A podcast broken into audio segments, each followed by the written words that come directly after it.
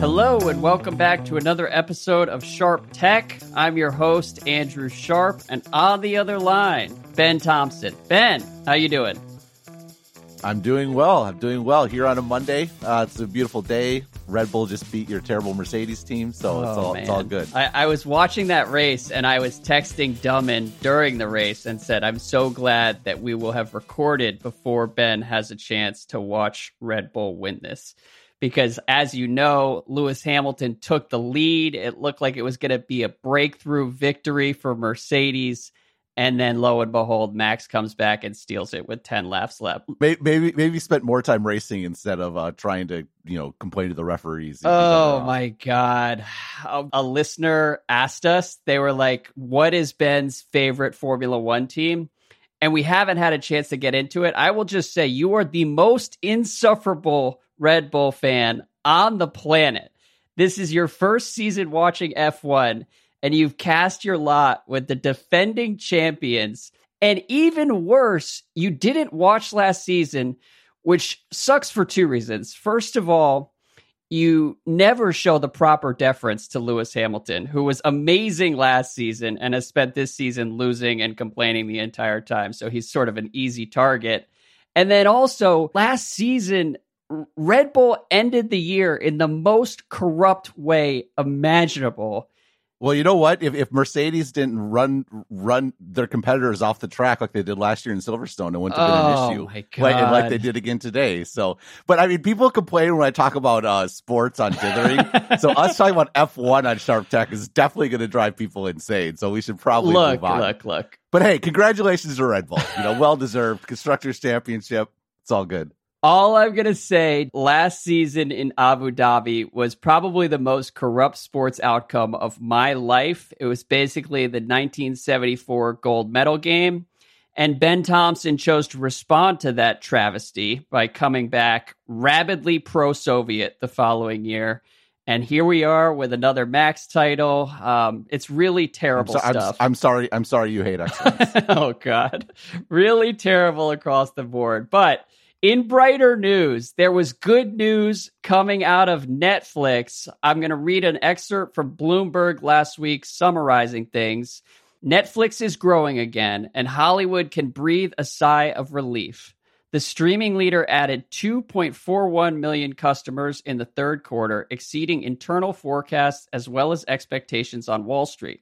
Netflix grew in all regions of the world and said in a shareholder letter on Tuesday that it expects to sign up another 4.5 million globally this period. And then later in the article, Bloomberg writes shares of Netflix rose as much as 14% in pre market trading before New York exchanges opened on Wednesday. The stock was down 60% this year through the close Tuesday in New York. Other streaming companies such as Roku and Walt Disney also rose. And then I want to read one bit from Netflix's letter to investors. They write Our competitors are investing heavily to drive subscribers and engagement, but building a large, successful streaming business is hard. We estimate that they are all losing money, with combined 2022 operating losses well over $10 billion versus Netflix 5 to $6 billion annual operating profit. So, along the lines of that last excerpt, first and foremost, you you mentioned this in your analysis. Can we talk about how defiant Netflix was throughout this letter? Because I really enjoyed the tone of everything from them. so you like defiance in some areas, but not in others. Um, yeah. No, it was really striking. I mean, because like they, so they basically had to give up on this big, like, principled quote unquote stand that they had around like, we don't have advertising. hmm And they're like, oh, hey, fine, we're going to do advertising. And, and as we've talked about, they came out on that initial call six months ago. And it's like, it felt like they literally decided five minutes before the call that, okay, let's do do, advertising. yeah. Let's throw it out there. And they're talking all this nonsense about like, we're going to do programmatic advertising, we're going to do XYZ, none of which made any sense at all for what they were doing. And number one, we can get into this, but I feel the speed with which they have built out their advertising product is very impressive. They've course corrected all the crazy things that they said, and they're doing exactly building the product that they should build. We we can definitely get to that in a moment. But what was funny about this call, and you put your finger on it, is they're like, okay, We grant maybe we were wrong on this one point, but every other single thing we were right about, and we're gonna double down on it. We're gonna win. Screw eh. you. And and like it was very tangible, and it was funny because I didn't listen to it. I was just reading it, but it was part it was particularly the investor letter, which which it's not like off the cuff, so Right. to speaking. This they is had to write this down. language. It had to go through multiple reviews, and that letter felt like a middle finger to all their critics. It was beautiful. I, I enjoyed it. No, exactly. And they're not only touting their own gains, but they're saying, look, all of our competition is losing money in this same market. which is true. Yeah, it really did come off as like a middle finger to all the people who were giving Netflix eulogies like six months ago. In general, though, in the past, you've described yourself as a Netflix bull. So, what's your big picture reaction to the shift here? Because it's been a hell of a ride for Netflix over the last nine months or so. Yeah, well, I mean, they basically articulated what has always been my bull case. So, you know, I we've definitely talked about this on this podcast. I can't remember if it was beta episodes or in ones that we've actually recorded, but my I wrote this back in I think 2018 or 2019, or actually that just that whole run up there when you saw all these new streaming services that were coming along, right? You saw, saw you know Paramount Plus coming, the HBO HBO Max coming. You saw the uh, what's the other the CBS one, whatever it is, like, and along the way they're they're pulling the super critical Netflix content back, whether it be like Friends or Right. The Office, things along those lines. And I wrote at the time, like, look, the next five years are going to be really, really rough for Netflix. And the that didn't happen because the pandemic came. And the pandemic came and it not only forestalled any sort of pullback as far as Netflix goes, it actually accelerated their growth because you know all these people stuck at home with nothing better to do than watch TV. And so that prediction was wrong in the timing because of the pandemic but it was definitely spot on as far as the you know Netflix hitting a rough patch. And in many respects, the pandemic made the rough patch worse Mhm. because they arguably like oversaturated the market. Like they had you know people subscribe that normally wouldn't have been, and so the come down and slow down in growth was even steeper than it might have been absent that.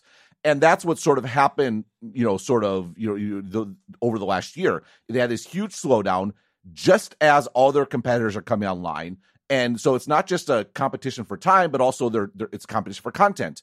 And the content is, you know, one thing I do think I underestimated is just how important things like The Office and Friends and stuff are Mhm. having that sort of just ongoing high quality sort of filler content. And so they they, they lose all that. And then meanwhile, you know, th- their challenges in original content that breaks through, we, we've we've certainly definitely talked about. And so my core sort of bull case was look, after that five years, all these other companies are going to realize building a streaming service is really hard. It's really, really expensive. And it's, it's expensive in two ways. Way number one, it just costs money to build, right? Like you have to actually build all the infrastructure, you have to serve all the customers, and the economics of these, you, you have to spend all this money sort of upfront on both content and infrastructure and customer service and all these sort of skills none of these companies have and then you have to amortize that over your number of subscribers and the number of subscribers are not going to be that great so this is also though where the pandemic hurt netflix because a lot of these streaming services got way more subscribers way more quickly than they would have otherwise again because people were sitting at home you know looking looking for stuff to watch Mhm. so uh, that aspect got worse. But my bull case at the beginning was look, eventually they're going to come to their senses. They're going to realize number one, this costs a lot of money to build. And number two, we're foregoing a lot of money by not selling this content to people who do this better than we do, like Netflix. And so my prediction was look, after five or six years, Netflix is going to be sitting pretty. All these companies are going to give up. They're going to go back to just be like, we're good at producing content. We're actually not great at being a streaming service Yeah. and they'll start selling to Netflix again.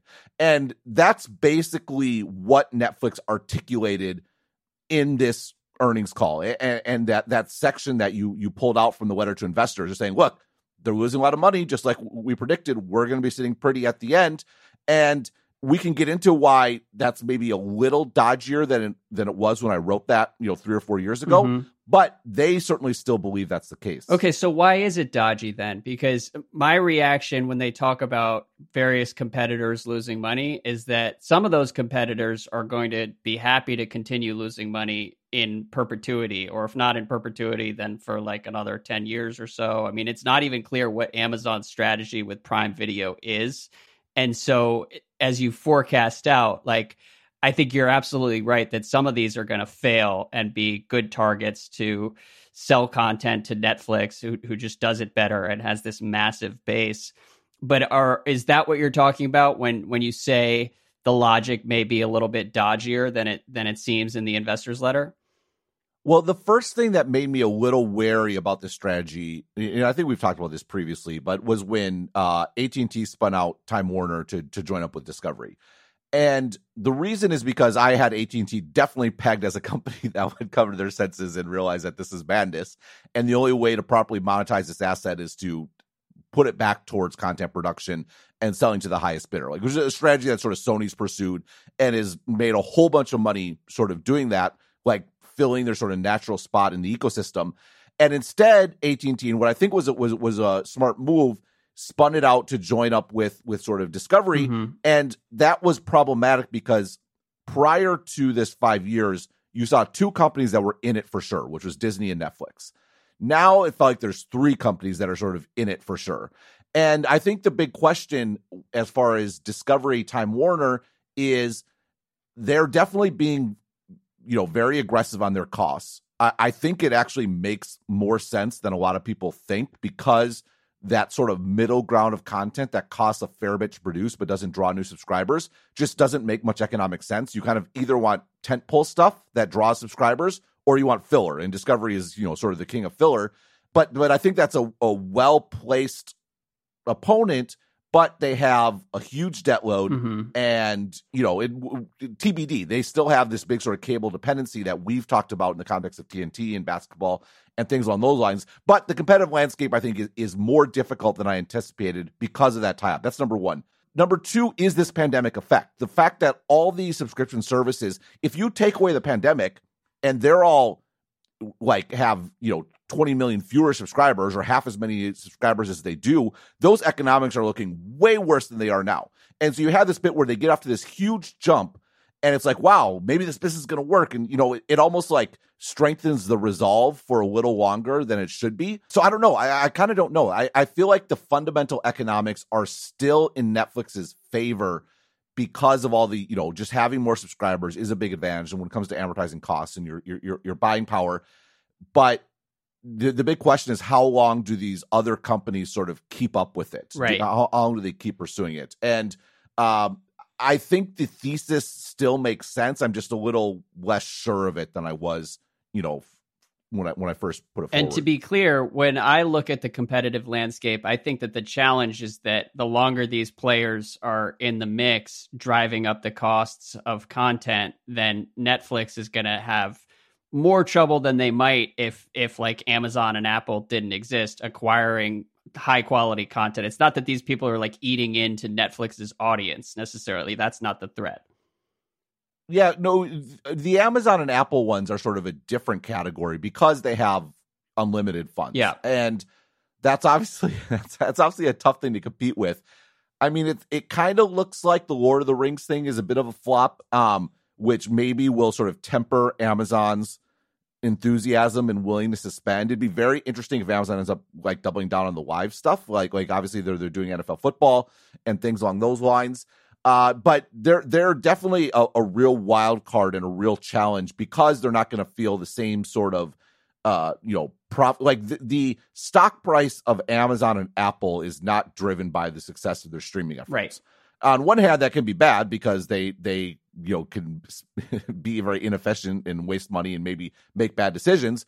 On the other hand, the recipient of that bad decision making or the the what are the victims of that bad decision making is Netflix because they're you know they're competing for that content. They're they're competing for attention with those companies. So I so that that, that definitely is is is a is an issue. I mean I I like it. I like that Netflix sort of is doubling down here. Mm-hmm. I don't agree with all the things they're doubling down on, but I like the moxie, right? Like I, I like, and maybe there is a bit they put in there where look, we're the only pure play streaming service, and maybe that is sort of like their biggest advantage in the long run, where like they're in it to win it because they have no choice, and there's often a lot of value in sort of not having any choice in the matter. Yeah, you can't overthink it and get cute. You just have to go for it. Yeah. Yeah, I mean First of all, you mentioned Rings of Power on Amazon. I don't know what they spent on that show. I know it was pretty exorbitant, and I just wish they could run that by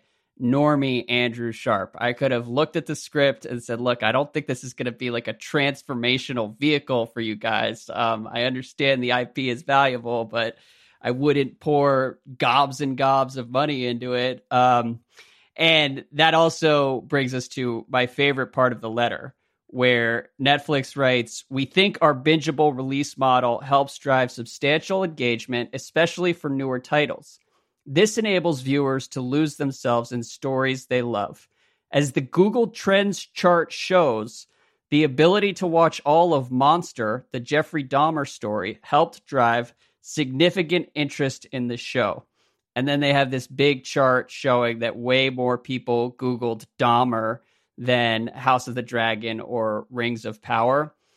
And I just have to say, a, a hilarious chart for many reasons. Yeah, well, I mean, look, I spent 10 years in digital media. So, one thing I know for sure is that anytime somebody brings up Google Trends and uses it as evidence of some sort of success, it's generally a sign that they are full of crap. And in this instance, in particular, I mean, of course, people are watching a show about a real serial killer. They're going to Google the real story. They'll use Dahmer's last name and Google about Jeffrey Dahmer to look for more information on what really happened. Nobody's watching House of the Dragon and saying, like, let me plug in House of the Dragon into Google to get the real Targaryen story. So I was I was pretty amazed by the audacity to use that chart in there.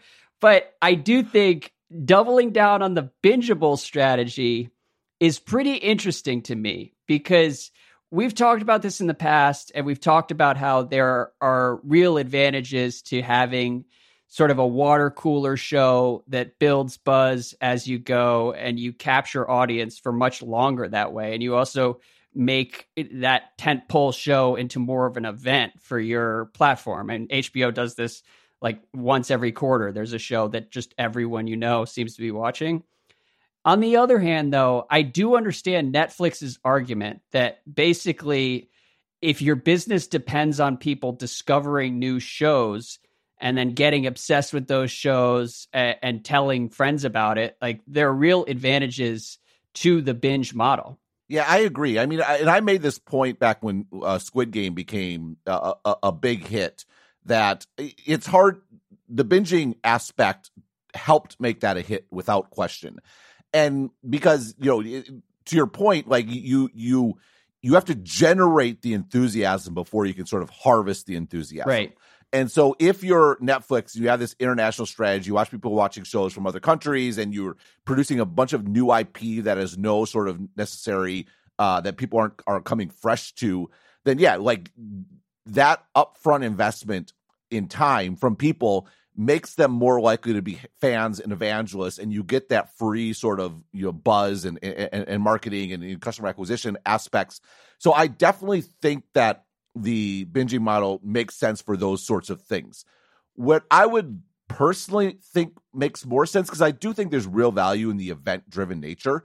There's just never been any for any netflix show any sort of like ongoing chatter and the whole like you know post show write ups and you know analysis of what's coming that you get for like a Game of Thrones or House of the Dragon or or Euphoria or Succession, whatever. You, you, yeah, your typical yeah your your HBO show, and it seems like it would behoove them to once the show's off the ground and once it's already popular like a Stranger Things or something on those lines, those shows deserve sort of the weekly cadence and I kind of feel like again, I'm coming at this as a notorious low TV watcher. I I, I mostly watch sports. Okay.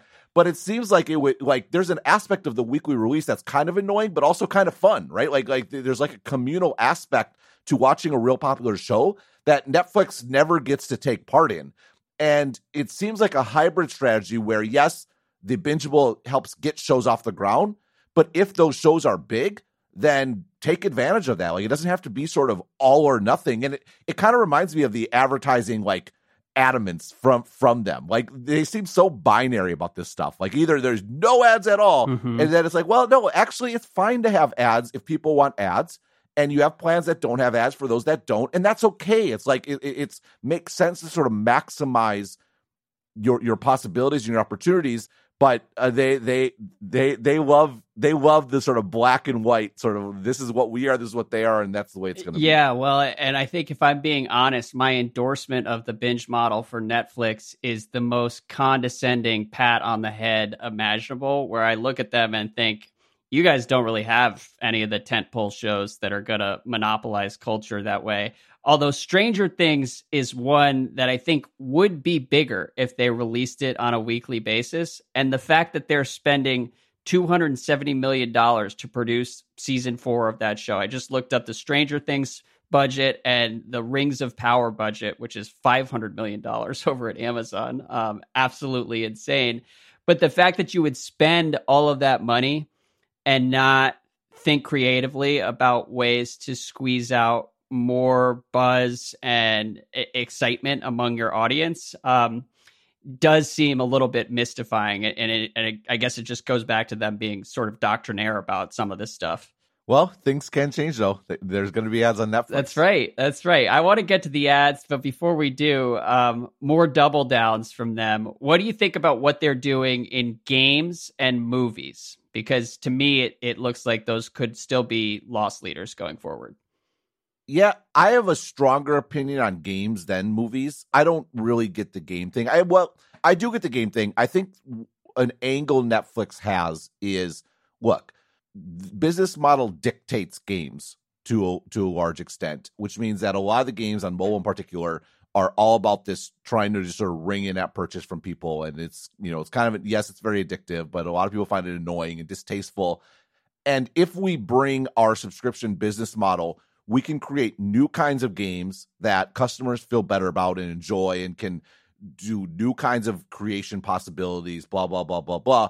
And I think like that's something that does make sense that there, there's definitely a theory to it. I just question whether this is really the best use of resources for Netflix. Yes, the business model angle is a compelling one, but you're a a recorded content yeah, company. You're it's not just too far company. outside their lane. That's the concern. And we've seen we've seen so many companies fail at game making that are good at, at, at IP. I mean, like Disney is probably the most famous example. They've tried to do their own gaming in fits and starts for years, and they sort of spin it up and then it fails, and they spin it out and they start licensing content and X Y Z. And I just think this is an area where the licensing, like, yeah, if you can create like content that lends itself to games Sure, but license that to other people who are better at it. It's kind of like the it's kind of like the same argument about these content companies trying to become streaming services. It's like you're good at making content. Why don't you let the people who are good at streaming services take care of that part and you monetize your IP sort of by selling directly? And I feel this uh, kind of the same way about Netflix and gaming. And I mean, I don't know. Maybe they'll prove me wrong. It'll end up being this sort of big business. I think there definitely is a bit where games can if you're into a game, like it's maybe good for preventing churn mm-hmm. because yeah, your favorite game comes from Netflix, and why would you want want to cancel?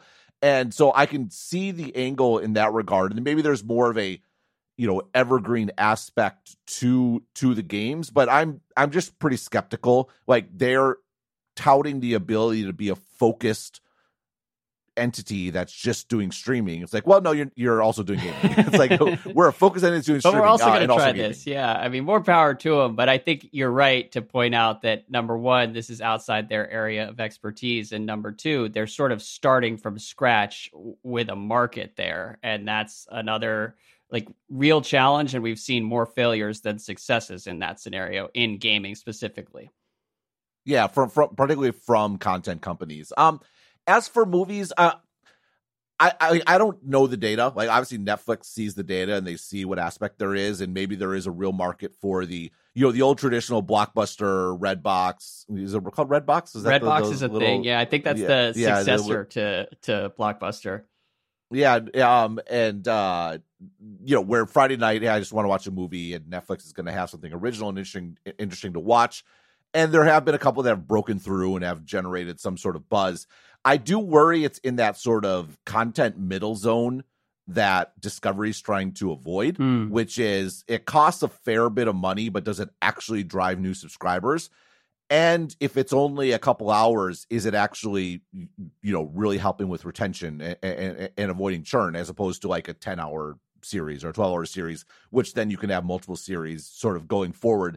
But I mean, I, this is one where my critique is a little more I just it's hard to know the data. Maybe they see the data and they see the, the the movie bit is super important. It's super aligned to strong retention, or like these movies that do break through actually do drive new subscribers. So I, I I'm that's a very weakly held opinion on my part. Interesting. Yeah, cuz I I read their rationale and think to myself like what is actually the downside of taking Knives Out 2 and releasing it in theaters for 3 weeks or so? And I guess their argument would be we want everyone watching Knives Out 2 on Netflix, but I just feel like it's more of an event in theaters and it doesn't preclude people from going and watching it on Netflix after the fact. Like there there's still that long-term value that they're discussing in the investor letter of owning the your own IP, owning all the copyrights and the sequel rights and everything else. Like they're still getting all of that, but they're also potentially creating more buzz and um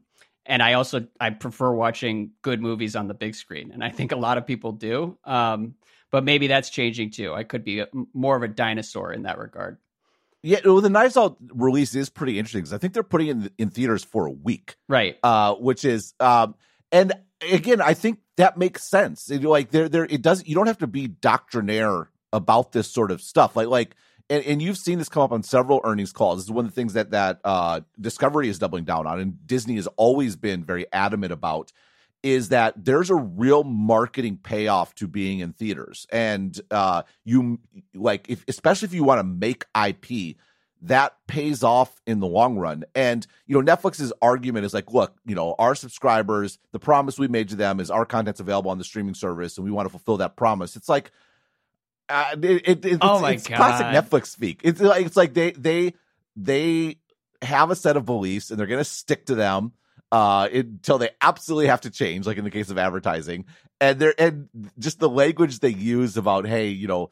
You, you know we just you know we want to deliver great content to our to our subscribers and ask for permission to increase the prices and all this sort of BS. It's hilarious. It's like you're running a business here. It's okay to run a business. I mean, the, and they're also doing that in other areas. You know what else Netflix promised? They said sign up, get an account, you can watch from anywhere, share your password with other family members, and there was a lot of value. well, they didn't that. say that explicitly. They did it, but, yes. but that was a lot of the value that people were getting, and now that's going away because Netflix is a business. And so I don't begrudge them that, but also like let's be very clear, it's almost like raising prices by doing that. And so it um the idea that they owe this to their subscribers is just complete nonsense to me. I, but you know, whatever they have to tell themselves as, as they double down over and over again. And look, the numbers are great in Q3. So Well, they're okay. I mean, the it's not a huge amount of growth. I mean, what's funny about this is Netflix is so funny as an analyst because it's like nothing about the business actually matters other than like that top line subscriber number.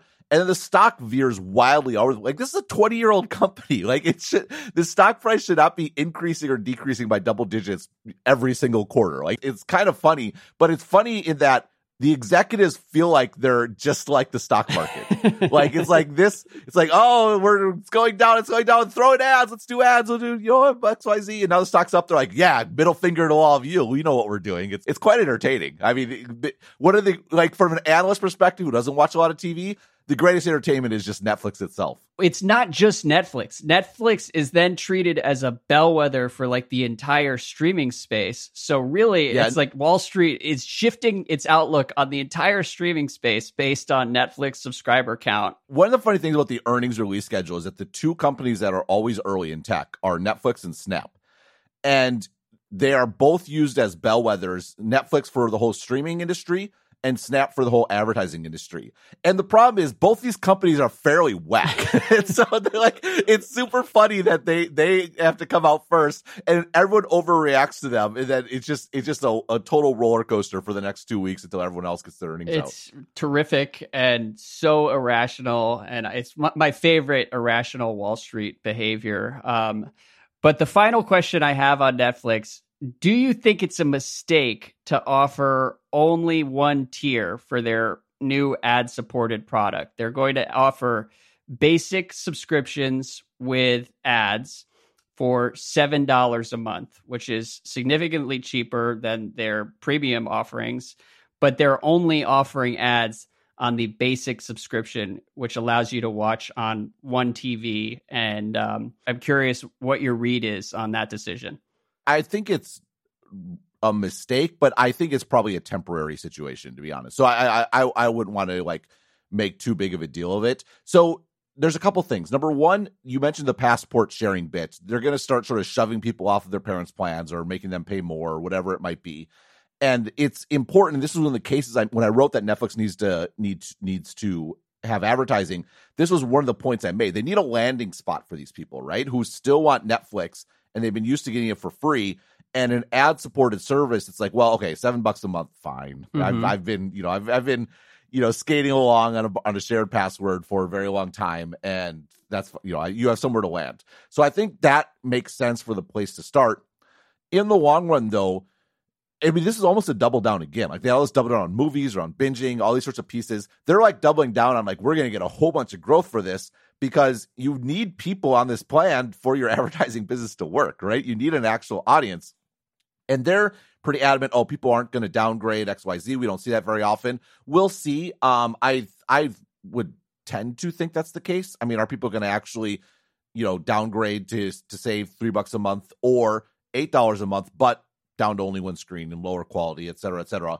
Uh, time will tell. But I, I think the real a real growth opportunity here is I would want this advertising business to get really big mm. because the advertising business it's kind of orthogonal to the streaming business where I- instead of you know people paying in, in based on content if you can like there's a there's a exponential growth potential with advertising if you get super big and at scale where you can make much more money with ads than you potentially can with subscription. We see this with like Hulu. Like Hulu makes more money off their ad supported plans than they do their subscription direct direct plans. And that seems like the one of the biggest profitability potentials for Netflix because that that growth in revenue per customer is all very high margin. Yeah. Because you're putting in that infrastructure for the advertising, you're selling the ads, but then you're you're you know as that goes up, you're, you're sort of all, all all profit. And so I would really want to push that. And I think what makes the most sense, it def I mean, they have made the promise to customers we're going to be ad free. So I like the fact that they're not necessarily like you're not going to suddenly get ads if you weren't expecting it previously. But it would make sense to me to have all the plans, all the different quality levels should have an ad option. That's what I couldn't understand. It this is a new market for them and it's it's actually hard to predict what the consumer behavior is going to look like. And so in that case I'm not really sure what the downside is to making your offering as diverse as possible. And do you think it's just like logistically it's they they want to take more time before they try to achieve that sort of scale. Yeah, I mean, this is where Netflix deserves credit. It's only been six months since they said they're going to have this product, and it was clear when they announced the product they had no idea what they're going to build. yeah, it was clear that happened 20 minutes before the call. Yeah, I mean, maybe not 20 minutes, but it sure felt like it. And they've they've come around. They built this deal with Microsoft where you know, Microsoft is basically, you know, I assume they're getting a phenomenal deal. And Microsoft's building the exact product that Netflix wants. Like they've out, like they have this, like Microsoft is like working for them in some respects. And I, I, I, I this is my supposition, but Microsoft, by building this product, then they'll have a really attractive product to offer to other streaming services. For, for example, in the long run, but they're they built this product. It's as it should be to start a brand advertising focused product. They're building a sales team, like they, they you know, it, like and they said we're overwhelmed. Like be, between us and Microsoft, we don't actually have enough salespeople to sort of like like like take care of this, and it makes sense. Like like it's a it's a great product from an advertising perspective. And so I think it's honestly just a it, it- look, it's only 6 months in. Mhm. If we come back in a year and it's not expanded, I would be very disappointed, but I'm definitely ready to give them the benefit of the doubt given how quickly they've moved to date. And honestly, it's kind of a credit to to Netflix and makes me a little more bullish on the company that they've moved so quickly Yeah. on this. Like once they did change their mind, they they didn't like half-ass it, right? And I think that's pretty impressive. Well, it, is one thing to keep in mind with Netflix as a tech company, they've always been really good. Like the experience of using Netflix is superior to to the experience of using any of these other streaming services, and it's always just been cleaner and easier, um, even than than over the air TV. And I think that's been one of their advantages. And you talk about the ads. I, I actually think from a consumer standpoint, Netflix's basic with ads tier will include an average of four to five minutes of commercials each hour and won't give users the ability to download movies and TV series. I, I think that's a pretty solid deal. And I like I frankly was expecting more ads than that per hour. And at six ninety nine a month, that is pretty enticing. Um so Well, the, the the other thing to think about too is you mentioned Netflix's technical acumen. I think one of the challenges in this space, I was talking to Matthew Ball and I was checking an interview a few months ago, and he's like, "Look, technical acumen was great when everyone had access to the same content, but the problem with this industry is content is king, mhm. and it doesn't matter how good your tech is if you don't have the good content, right? And I think the the one of the advantages of getting into advertising is it's a place where you can have a sustainable advantage by having better tech because you can your your ad delivery can be better, it can be smoother, and in the long run you can really get into targeting and increase the value of your ads by by showing it to the right people when they want to see it. And again, this is where scale matters. Netflix has the most subscribers already. Now, all those subscribers are locked into plans that Netflix has said won't have ads. Right. So I think it actually is two Netflixes. I would personally, if they really want to be aggressive, not only would I have an ad tier at every level, I would make it even cheaper, like 50% of the price. Because I would want people getting on these ad tiers so that I can get a scale play going, so I can get my target average. And maybe they, they don't have, they said they don't have any target advertising capabilities right now. They, they said they're going to build it Mhm. as they should. They know exactly who the customer is. They know exactly what they want. They can get a lot, a lot, lot, of of first party data. Yeah. a lot of first party data, which is what matters. And they and thanks to Apple, they're going to say we're going to be very privacy focused. We're not going to, you know, it, it- it- because Apple's definition of privacy is, hey, as long as you're not getting the data from somewhere else, it's private. So that was like we're going to be totally private. And we're gonna, you know, implied is we're gonna get every single little bit of detail we can from what you do on Netflix, which is a lot. And so maybe part of it is th- they don't have that targeting capability yet. It's just brand advertising right now. Mhm. So, what I would like to see as an analyst is they really develop this uh, a high level of targeting capability, and then they get super aggressive on the ad stuff, where they really try to get a substantial bit of their base on there. Again, just the the upside potential there, particularly from a profit perspective, is so much higher than subscriptions. Um, a- and the fact they're finally going this direction, and the fact they seem to be moving pretty fast, that that's a that's a definitely a bullish indicator. Yeah, no, I think um, everything you said there makes sense, and that was going to be my my final question: is when are they going to move toward targeting? And uh, it sounds like they are when they can, yeah, they just don't have the capability. yet. totally, totally. And as we said a couple weeks ago, ad supported businesses are so profitable, you forget how to make a profit anywhere else. So maybe that's where Netflix should head down the line. For now, uh, to shift gears to part two here. On Friday morning, we published an episode that included a question about whether to ban TikTok for national security reasons. And within about three hours of that pod going live, there was a story from Emily Baker White in Forbes that was headlined TikTok parent ByteDance plan to use TikTok to monitor the physical location of specific American citizens. And I'll read a bit from the story here. Quote, material reviewed by Forbes indicates that ByteDance's internal audit team was planning to use this location information to surveil individual American citizens, not to target ads or any of these other purposes. Forbes is not disclosing the nature and purpose of the planned surveillance referenced in the materials in order to protect sources. TikTok and ByteDance did not answer questions about whether in, internal audit, the team that's in charge of all this, has specifically targeted any members of the U.S. government, activists, public figures, or journalists. Um, and then on Friday night, TikTok responded on Twitter where they criticized the Forbes story for, quote, a lack of both rigor and journalistic integrity. And then they added specifically, Forbes chose not to include the portion of our statement that disproved the feasibility of its core allegations. TikTok does not collect precise GPS location information from US users, meaning TikTok could not monitor US users in the way the article suggested. TikTok has never been used to target any members of the US government, activists, public figures, or journalists, nor do we serve them a different content experience than other users. And Forbes stands by all of its reporting, and Baker White said that her story never claimed they were collecting precise GPS location right. data. That's what I was going to make. So it's one of those things that my, my, my, you know, my shirt answers questions that are raised by my shirt sort of situation here. So I, I, definitely wanted to mention this because I'm like, I can't see any issue or data, you know, is really that from TikTok as a national security concern. Of course, I, I should have thought of and mentioned the location data angle. That, that, that, that's a, that's an obvious one. It's something that's come up before. Like there was a bit, I think it was Strava, like the, the, the run tracking app mm-hmm. and they, they're like, could determine like, or like the area 51, like there's been like revelations that have come from apps that that are just sharing data. In that case not maliciously like strava the whole idea is you can sort of share your data publicly of your your workouts and things on those lines. And so that's definitely a real angle and a real issue of concern. And it was a mistake by by me to not to not think of that not mention it on the on the last one.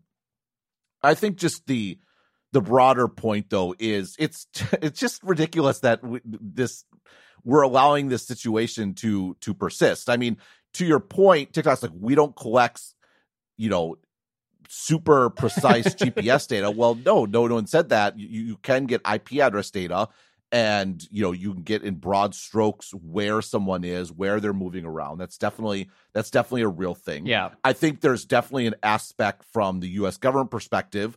Uh, like there or or the military perspective, there needs to be real real controls around and awareness of the risk of using like like the Strava thing is a good example, right? If you're in the military and working at a secret base, you shouldn't be recording your runs on Strava like that. that like, and it kind of ties into the the misinformation thing broadly. Like the only solution to this, given the internet, is an increased level of individual awareness and individual sort of control. It's just it's it's very hard to sustainably do this sort of at scale. That said, the whole challenge with TikTok is like we're not even trying, right? Right. This whole Oracle deal. I mean, you see this in you, there's been stories. You know, the, the TikTok CEO in the U.S. doesn't fully know what ByteDance is collecting and yeah. doing, and this idea that there's going to be this sort of useful firewall between the two sides is absurd to imagine it will work from a technical perspective, much less why would they actually want to let that happen, you know, if you're sort of the, from from the Chinese perspective.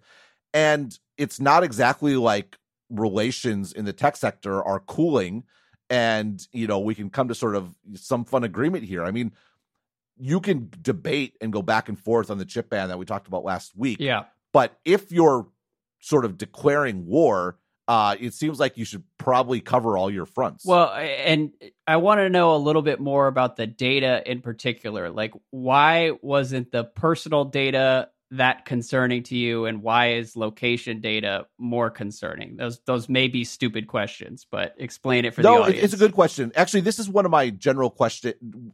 My general take on privacy in general is I, I just think there's a real challenge when it comes to digital stuff. Like like the idea of like an IP address. Like at the end of the day, you need to know where to send the data. Mm-hmm. Like you you kind of need to know what the IP. It's like email, right? It's like I need to know what your email address is if I'm going to send you a, a, a daily update. Like there's there's a bit where I mean that's a very you know simplified sort of example, but data exchange is how the internet works. Uh, and given that I'm skeptical of the extent to which any of this stuff works in general. Where I do think, but but I'm cognizant of, and I think there's real concerns about data being used poorly. And so where I personally draw the line is I think the line should be where data there's a crossover between the digital world and the real world. Mm-hmm. And so uh, I I think location data is something that I think is very valid to have a big crackdown on. And I applaud how Apple's gotten much more aggressive in iOS, for example, in letting apps know that they're using the location data. And you and yes, it's sometimes annoying. You get those pop-ups. This app, you know, like if you have a weather app that's a widget or whatever uh, on on your home screen, right. and it comes up, you know, hey, this this this app's been checking your location data without you opening it. Is that okay? On one hand, unfair because Apple's weather app doesn't ask you that. On the other hand, it's like I think that's that's a legitimate concern and something to, to, to be worried about. I have a big issue with like all the cameras that are sort of going up all over the world and and the, this collection of data and who knows where it's stored and how long it's kept for. If you're going to draw a line, to me, that's a understandable place to draw a line. That is a real legitimate worry where we're, you know, we're losing freedoms that we had before computers to be able to move around freely, to be able to transact freely. Mm-hmm. Like like I think the shift I I think it's justifiable to be concerned about the digitization of, of money. And like, you know, on one hand, the conveniences are massive. On the other hand, there is something you're sort of losing along the way. Computers, on the other hand, they've been digital from day one. Like, like it just, it just kind of feels like it, it's a different paradigm, a different arena. And I would like it if we could have the digital world with the knowledge that there's not going to be much privacy because of the nature of computers, but we could still preserve some aspect of privacy in our actual real life world. And maybe this is all sort of a fantastical wish on my part uh, that's not really, you know, realistic in the real world. But that's where I personally draw yeah, that makes sense. In in law, there's the concept of assumption of risk, and when you're using a computer, data is part of the currency that everyone is using on there. Whereas I can see the erosion of other freedoms that used to exist in the physical world would be more right. Concerning. And computers have and computers have countervailing measures like encryption, right? Right, which, which, which, which work against this. Right, there's no encryption for the real world, right? And and so it, it, like analog gives and analog taketh away. Digital gives and digital taketh away. Right, right. If you're, uh, you know, this gets into questions of like encrypted messaging, for example, where I've always been more okay with messaging by default being unencrypted, knowing that you can encrypt it if you want. Uh, you know, like if if if you have countermeasures then it's a little more tolerable in some respects. Uh, it's it's when decisions sort of made on your behalf, mm-hmm.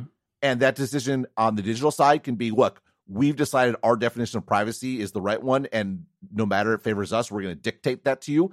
I have a little bit of a problem with that. On the flip side, in the analog world, it's like, no, you can't be private. You're going to be tracked. You have to use X, Y, Z. I have a problem with that. You know, like, like I want user choice and control to be preserved in both arenas. Yeah, that makes sense to me. And as far as the TikTok situation specifically, and what we were talking about on the last episode, when we were downplaying the data concerns, I was thinking back to like stories about companies in the Valley instructing their employees to delete TikTok because they were concerned about the Chinese government harvesting like individual employee data. And I just think if, yeah, there, I mean, there's stuff you you can get, and Apple's and Google are locking this down more, but like list of apps and like IP addresses, like which does show location. Like there is there is more. That's the nature of oh, digital. Oh, you Again, can definitely do it, problem. but if you're the Chinese government, you're not going to be weaponizing it that way. I think they're far more likely to try to use influence and and try to use the algorithm to sway the American public on certain issues. And I don't think yeah, they've no, done that that's a good point. yet. But I, I think long well, term, who knows? Yeah, who knows? Who I, knows? I, no, I think I absolutely think they have. I, like I said, I, I I documented examples with the NBA thing and the Houston Rockets and, and the Hong Kong protests. Now, I was documenting them from Taiwan, although I did use a US uh, VPN to see if it was different there. So, and I don't think that was necessarily the Chinese government. The the, the brilliance, quote unquote, brilliance of a, a hardcore censorship regime is not the censorship itself; it's the companies knowing what they ought to do. Mm-hmm. and they will always sort of and then a- as the censorship imposer you say well no we didn't say that. You don't have to do that. But everyone's going to always overcorrect and sort of go too far.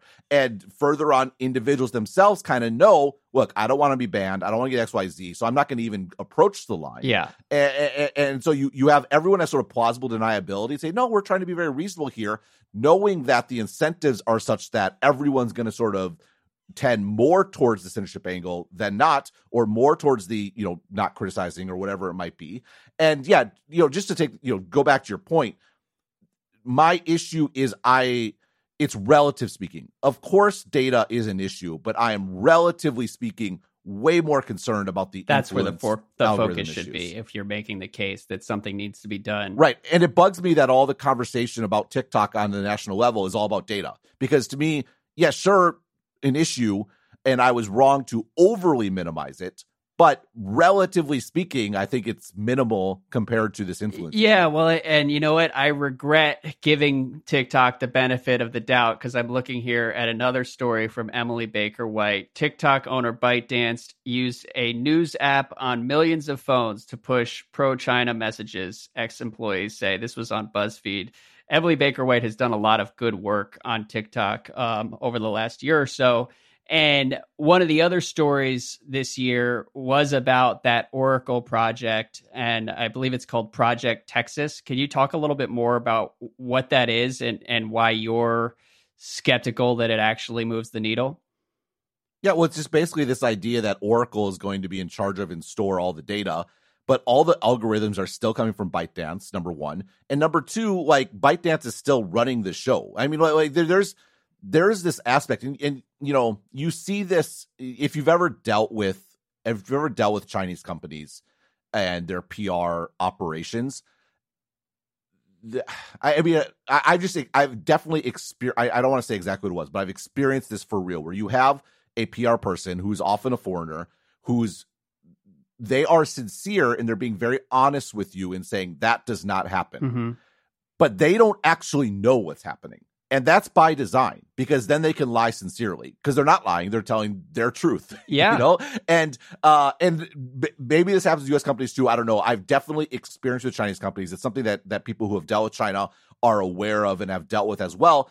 And uh, like at the end of the day, how is Oracle going to actually know what control and data access, whatever ByteDance has or does not have?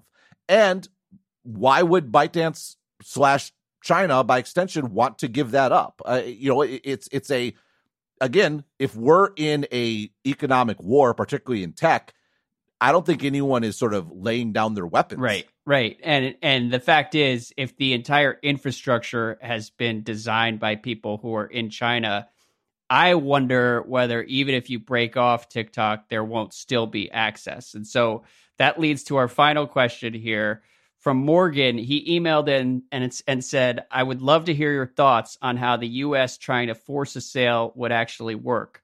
Would you think it's more likely that if the US tried to force a sale, ByteDance would pull TikTok from the States, or would they actually spin it off in a US IPO or maybe sell it to a US company? I could also see them trying to, to IPO or sell to a non US market just to spite the United States.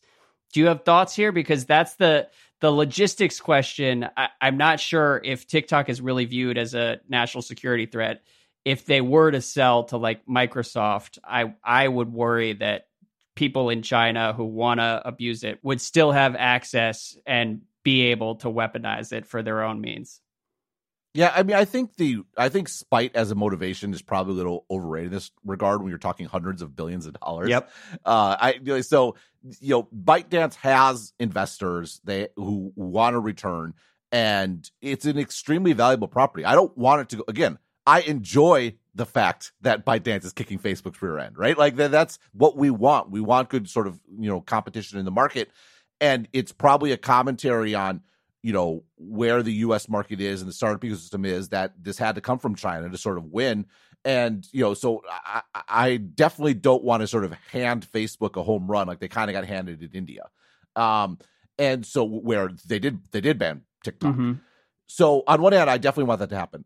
secondly, so and, and I think there's motivation to make that happen because it's worth a lot of money. I don't think TikTok or their investors or anyone wants to like just just sacrifice all, all, all of that. If another company did acquire the asset, and this was part of the hang up with Microsoft, was ByteDance was like, we don't want to give up the algorithms. Like, like, yeah, Microsoft can do all the data, but but th- that's our that's our IP. And that's obviously going to be the price of any acquisition. I mean, once say a Microsoft uh, has full control, then they can actually go through and audit it and work through. And yeah, sure, there might be backdoors there, but you're you're like it's something that can be solved over time if you have this the whole sort of kit and caboodle. If it's actually still tied to you know ByteDance right. servers there, and that's where the actual you know magic sauce is. It, there's no way you can ever verify it. So your concern about verification is actually what should apply right now with this Oracle deal. It just doesn't make any sense that that that this is actually going to be sort of a viable thing. Now the mechanics are this is the challenge is you have the the reason to you you have to have a, a, legitimate threat. Like if you don't sell, it's going to get banned. Yeah. And one thing that's really interesting for better or worse, in general, I think it's for worse, but hey, we have the capability, is China had to build up this whole this whole great firewall, right? To to be able to block US services. And it's it's actually a tremendous technical feat. Um aided and abetted by US companies like Cisco. Uh but it it's definitely was a lot of work and took a lot of time. The thing with mobile is that there are actually two choke points, which is Apple and Google. And they can unilaterally kill any app. Mm-hmm. And given that they're act like we've basically backward backward engine or fell backwards into great firewall type of capabilities. Now they can't like like the great firewall like parse individual data packets and decide what goes through and what doesn't but as a blunt instrument it's actually it's phenomenally effective I, yeah i'm smiling on this side of the line because it's so bad in so many ways that they have the power to gatekeep that way but in this particular respect it is a strategic advantage on the on the us's part. Well it's just, it, yeah just an observation that that the the capability does exist. Yeah.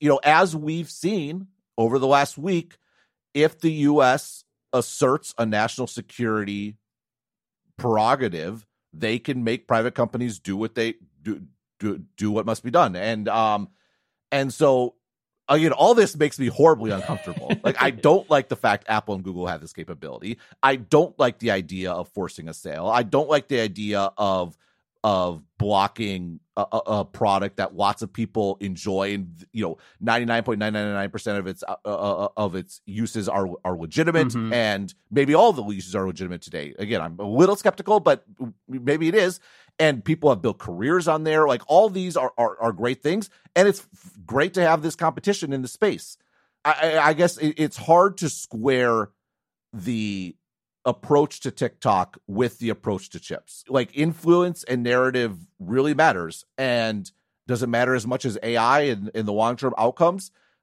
I mean, maybe, maybe not but it, it, seems weird to focus on one and not the other. Right. And and maybe I've watched too many 90s like hacker movies and I'm imagining people going through like the back door of a of a sold TikTok spun off to a US company. Like I have no idea what exactly is possible there.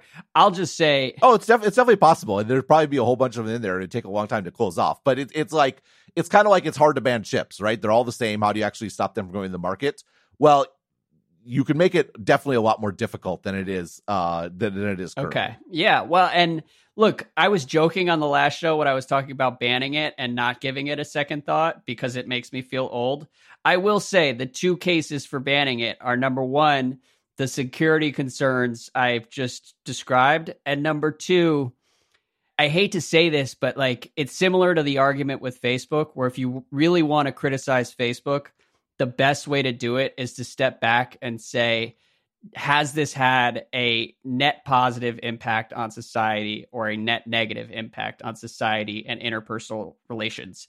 And um, I think there's a pretty good argument that the impact has been net negative. And I think there's also a good argument that the impact of TikTok long term is net negative. And so, aside from the qualms you have about seizing private enterprise and just banning it, um, I think we should go for it. Well, the qualms I have are moralists like you trying to dictate to the kids how to live their lives. So thank you for making my point. There you go. Well, I'm nothing if not a dinosaur. Somehow I'm the old guy on this show. Um, I'm still pissed off about the Red Bull victory, and yeah, that your old guy didn't it's win. It's gonna sting for the rest of the week. Man, oh man, it was nice that 10 lap stretch where Lewis Hamilton was leading the American Grand Prix.